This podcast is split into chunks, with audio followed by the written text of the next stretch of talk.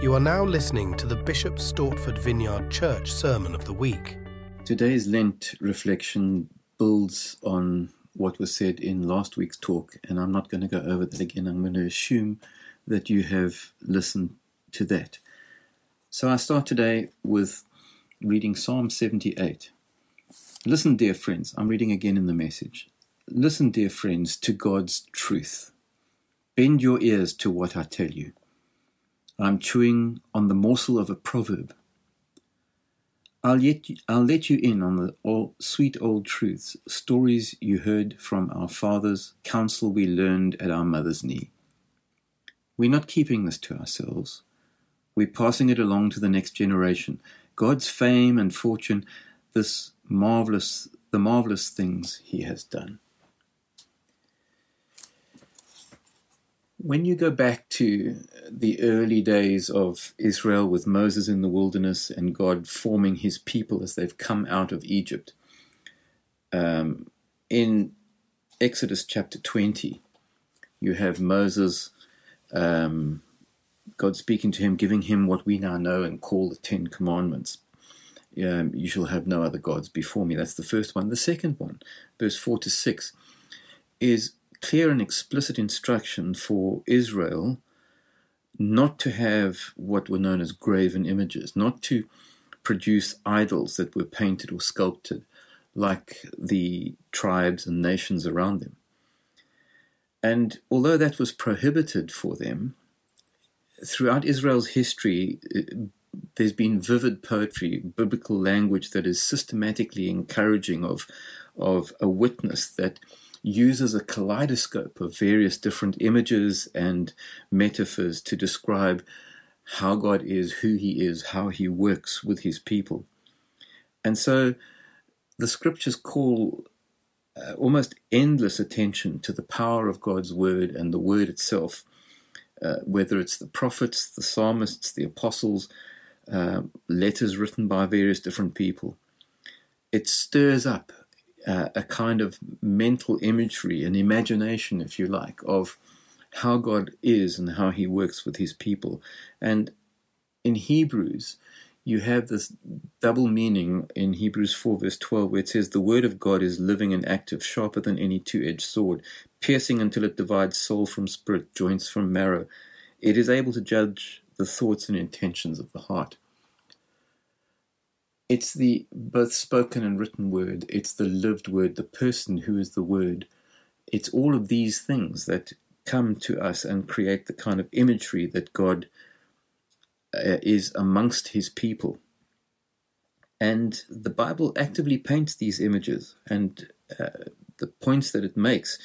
Paul writes to the Colossian church in Colossians 3, verse 16, he says, Let the word of Christ live in you richly teaching and admonishing each other in all wisdom. With gratitude in your hearts, sing psalms, hymns, spiritual songs to God. There's this active engagement with what is the Word of God and the richness of that Word. And when we come to Psalm 78, um, it's the longest account uh, in the in the in the psalm the psalms of God's uh, history with Israel, how he formed them, how they moved into the land that he had promised to give to them, and how they were established as a people um, after the 40 years of wandering in the desert. And so here you have um, rich imagery in the psalm, and verse 25 and 26, um, we see God saying this He sent them food in abundance. He caused the east wind to blow in the heavens. By His power, He led out the south wind. God is seen as this uh, provider that the wind actually provides. And I think it's, uh, I'm not going to go into all the imagery of the wind at the moment, but here's the thing of, of the, the rich imagery of the wind of God as it blows and provides food in abundance. Um, as you go further on, this sort of dry desert landscape, people who've been used to living in sort of a, a settled urban area in Egypt, now foraging for food and water is scarce, And then there is this earthquake, the rocks are shattered. Psalm 78, verse 15 and 16 talks and he says, He split rocks open in the wilderness and gave them drink abundantly as from the deep. He made streams come out of the rock and caused waters to flow down like rivers. Again, the imagery, the water, the living water, the life that it brings back to them. And then further on, um, in this trackless wilderness where they are, where they've had no experience before of, of moving through it, the, the compassion of God as this column of fire is ahead of his chosen people, guiding them towards the destination that he has for them. In the daytime, he led them with a cloud, and all night long with a fiery light. That's verse 14. There's this active sense of attention and uh, listening and receptivity before God's word, the language, the imagery that the book of Psalms, this particular Psalm 78, uses in terms of e- evoking the great wind from God, the breaking open of the fountain of living waters in our hearts, inflaming us with a fire that cannot easily be quenched. All these things that the psalm kind of evokes for us. And so I want to then move on to a passage that I think has been um, maybe a bit misunderstood in years past. It's 1 Kings 19. And with that imagery in mind from Psalm 78, we find Elijah as he's come to Mount Sinai. And let me just say right at the beginning here that this is a story, I think, of, of failure rather than of um, the, the great man um, in all his glory on Mount Carmel. After Mount Carmel, where he's he's confronted all the prophets of Baal, and there's been this huge um, uh, outpouring of God's presence and power, and there's been a, a major demonstration of God being with him. Um, but I'm getting ahead of myself here. I think the story that we find in, in 1 Kings 19 is the flip side of that and has a lot to say to us, I think, as we begin this period of Lent and are reflecting on where we are as we approach Good Friday and Easter Sunday. The story said, let's just remember this, in about the 9th, cent- 9th century before Christ, which is then close on 3,000 years ago. And the history is that Israel at this stage is a divided kingdom. The two books of Kings that we have, 1 and 2 Kings, in our Old Testament, recount a period after the reign of David and Solomon, a period of roughly 200 years where a unified Israelite nation under David and Solomon had been ruptured into two separate Hebrew kingdoms Israel in the north and Judah in the south. And we know from the hindsight of history that this ends in tragedy with the exile and the destruction of successive destruction of both of those Israelite nations. And the story of Elijah comes towards the end of his work in the northern kingdom of Israel there's been a confrontation. The king of Israel, who's Ahab, has thrown his lot in with uh, the, relig- the religious outlook of his Phoenician wife, Jezebel. And she worships her deities in the port city of Sidon. It's on the coast, very different to the landlocked um, Israel. And it's been it, it, it's been Elijah's mission maybe one would even call it a life threatening mission to stand against the idolatry of the royal couple. Uh, and both of them were practicing it. And it heads towards this um, epic confrontation on Mount Carmel where Elijah seeks to dis- strike a decisive blow against the apostasy and rid Israel of all these um, false priests, um, and so on. What happens next is that the anger, the power of the court is turned directly on him, and he flees for his life. He's he's pursued with the threat of death. In his own words, he says, I have been very zealous for the Lord, the God of hosts, for the Israelites have forsaken your covenant, thrown down your altars, and killed your prophets with the sword. I alone am left, and they are seeking my life to take it away. That's verse 10 in 1 Kings 19. I think it's safe to say that, in a way, Elijah is terrified and he takes refuge in the deserts to the south and after spending many weeks crossing barren lands, the uh, angel of the Lord um, has been uh, looking after him as he brings him food and water. He heads back to the south and comes to Mount Sinai, Horeb. Uh, relatively, it's spoken of in both ways in, in, in the Old Testament, but essentially Mount Sinai. The book of Exodus is Sinai is the place where God gave the law to Moses established the covenant relationship that he had with Moses and with Israel. And that's the covenant that Elijah's been vehemently defending. And it's almost as if he's pilgrimaged back to this point, the beginning point uh, of the faith of Israel. He's, he's almost come back to um, the beginning stages of things again. And when he reaches the mountain, he spends a night in the cave in the mountainside. And God asks him in verse 9, What are you doing here, Elijah? And as I said, as we read it just a bit further earlier, he speaks of his zeal and Israelites' infidelity, the fear for his life, and then he says, I alone am left. Then comes one of the most extraordinary passages, I think, in the whole of all the prophetic literature in the Old Testament. Elijah is told to leave the cage, cave and go out onto the mountain because God is about to pass by. Now, that God is about to pass by, there's that, that's like an echo from the awe inspiring moment in the book of Exodus when the Lord passes by Moses on exactly the same mountain. A moment that for Moses was one of gracious intimacy, where God spoke his name to Moses, his chosen messenger. You can go and read in Exodus 34.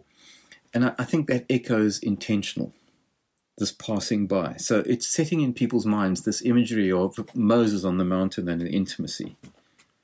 And then follows a series in Elijah's story of three violent natural phenomena wind, earthquake, and fire. Again, all of these re- reminiscent of the um, Old Testament um, narrative, the Exodus narrative.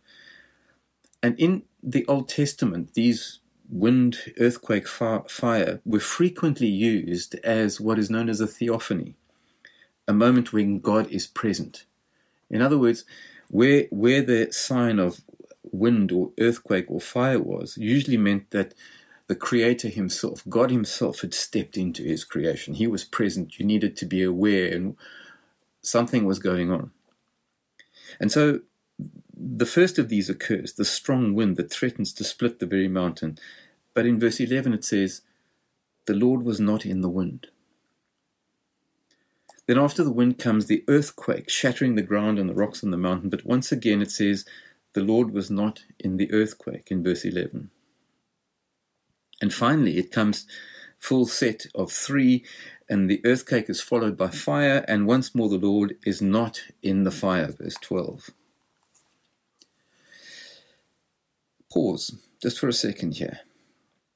The story of Elijah on the mountain is quite well known, and and can prevent us from, I think, recognizing the force of the story because you and I probably don't expect God to be manifest in wind or shattered rocks or fire, partly because the story says that God wasn't.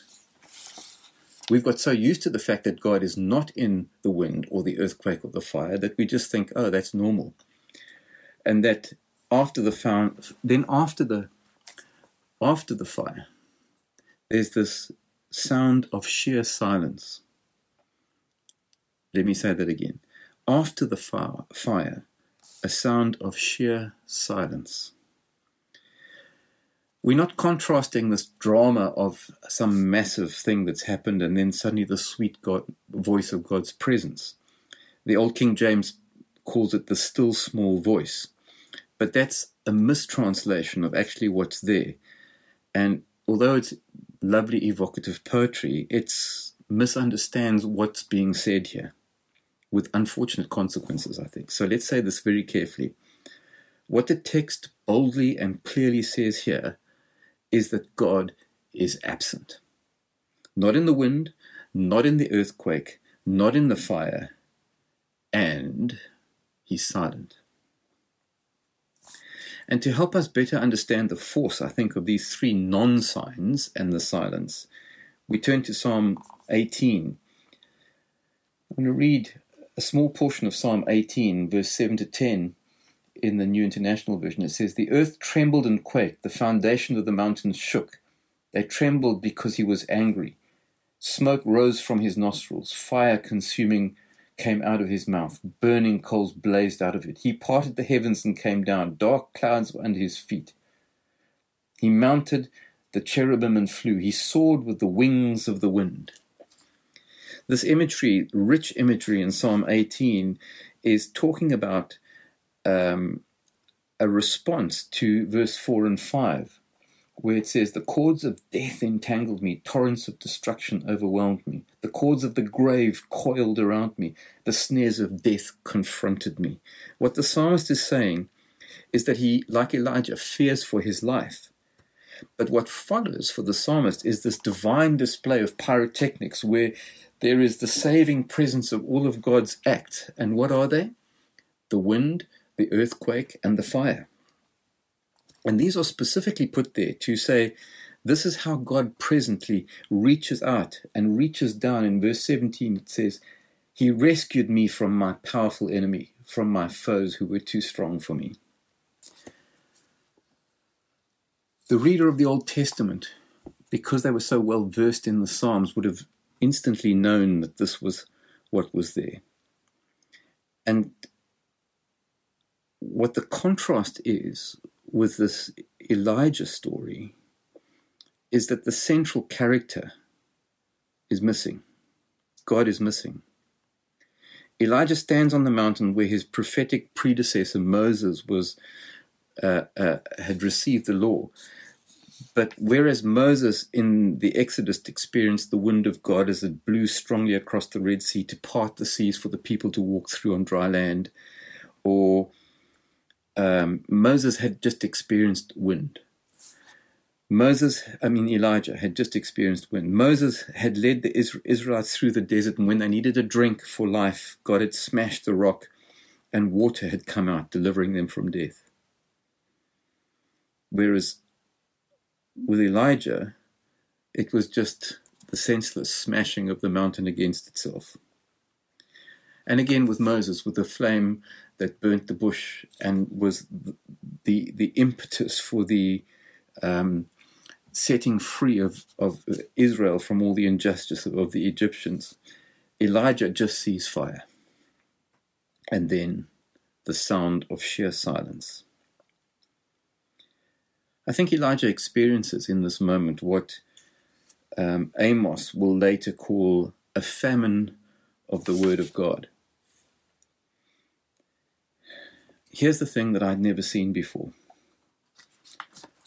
When you read 1 Kings 20, uh, 19, this whole passage that I am talking about is framed by verse 9 and 10 and verse the end of verse 13 again in 14. Listen to this carefully because it's actually quite remarkable.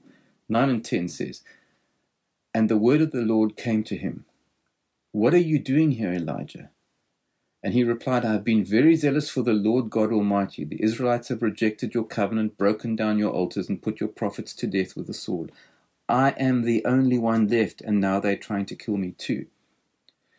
Then you have all the earthquake, fire, uh, um, wind, earthquake, fire, silence. And then it says in verse 13 Then the voice came to him, What are you doing here, Elijah? It's identical. He replied, I have been very zealous for the Lord God Almighty. The Israelites have rejected your covenant, broken down your altars, and put your prophets to death with a sword. I am the only one left, and now they're trying to kill me too. Also identical. This the drama of this passage is framed with what is called an inclusio. It, it's it's got like a parenthesis at the beginning and the end. The same two verses at the beginning and at the end, exactly the same words, where God says to Elijah, Hey, what are you doing here, Elijah? And he says, Um, I've been trying to do all this stuff, but now I'm the only one left. And at the end, God says to him again, What are you doing here, Elijah?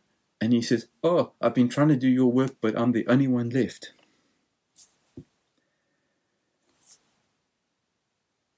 What seems to have happened, and I think this is a clue, this, this framing of the story, which is so significant, is that the prophet has run away from what's been going on in Israel. In other words, he's, in a sense, he's passed judgment on what's there. He says, Look, I'm fed up. There's nothing. I've tried so hard. I've been doing this all my life. I'm now at the end of my rope, I'm the only one that's left. And by returning to the holy mountain, to Sinai, he kind of symbolically almost undoes the journey Israel has gone, undertaken from Moses and Joshua into the promised land. And he casts aside, in a sense, the possibility of there being anyone else who's so unfaithful to God. he's run away from Israel every bit as much as Jonah ran away from going to Nineveh to preach God's uh, salvation to them. And I think this is why the signs on the mountain are empty. That God is not in the wind or the earthquake or the fire, and there is just deep silence. God clearly rejects Elijah's judgment on Israel. Because God is actually active in Israel throughout this whole period. God, Elijah reads what's going on there from his perspective because, yes, he's been having a tough time. But God very bluntly then turns him around and sends him straight back. In verse 15, he says, Go back the way you came. Go to the desert of Damascus. And when you get there, and then he goes on to tell him what to do, and then he says, Yet reserve 7,000 in Israel, yet I reserve 7,000 in Israel, all whose knees have not bowed to Baal, and all whose mouths have not kissed him. He says to Elijah, in no uncertain terms, there's a whole host of people who, in their own way, have been faithful to keep my covenant. Go back. You need to go back. And so Elijah goes back. And I think as we come to Lent, there's a parable here for us. Um, our beginning place is not very often so different from what we find in Elijah.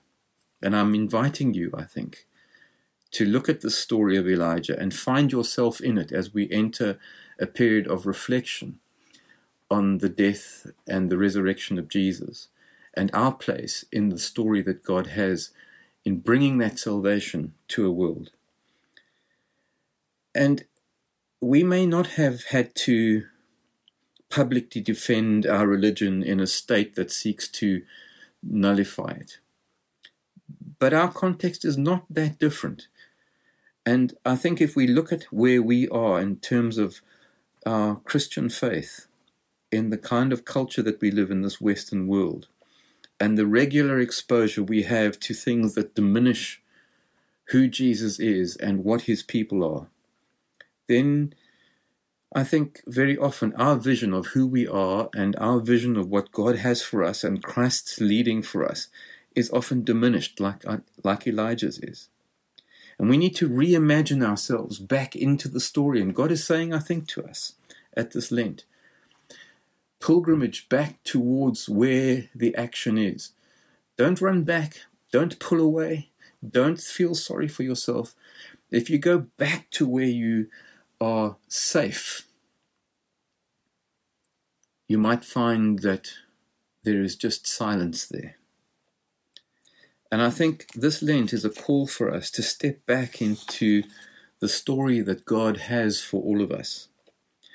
There may be all kinds of things that we have to confront, but the God of the mighty wind, the God of the earthquake, the God of fire will be with us, as Psalm 18 says.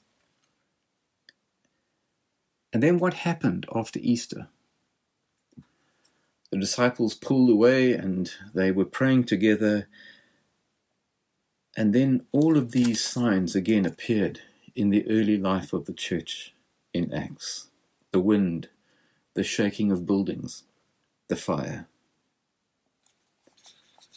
As we enter this period of Lent, Let's place ourselves back into the story that God has for us. God bless. I'll see you at the Chateau Cafe on Sunday.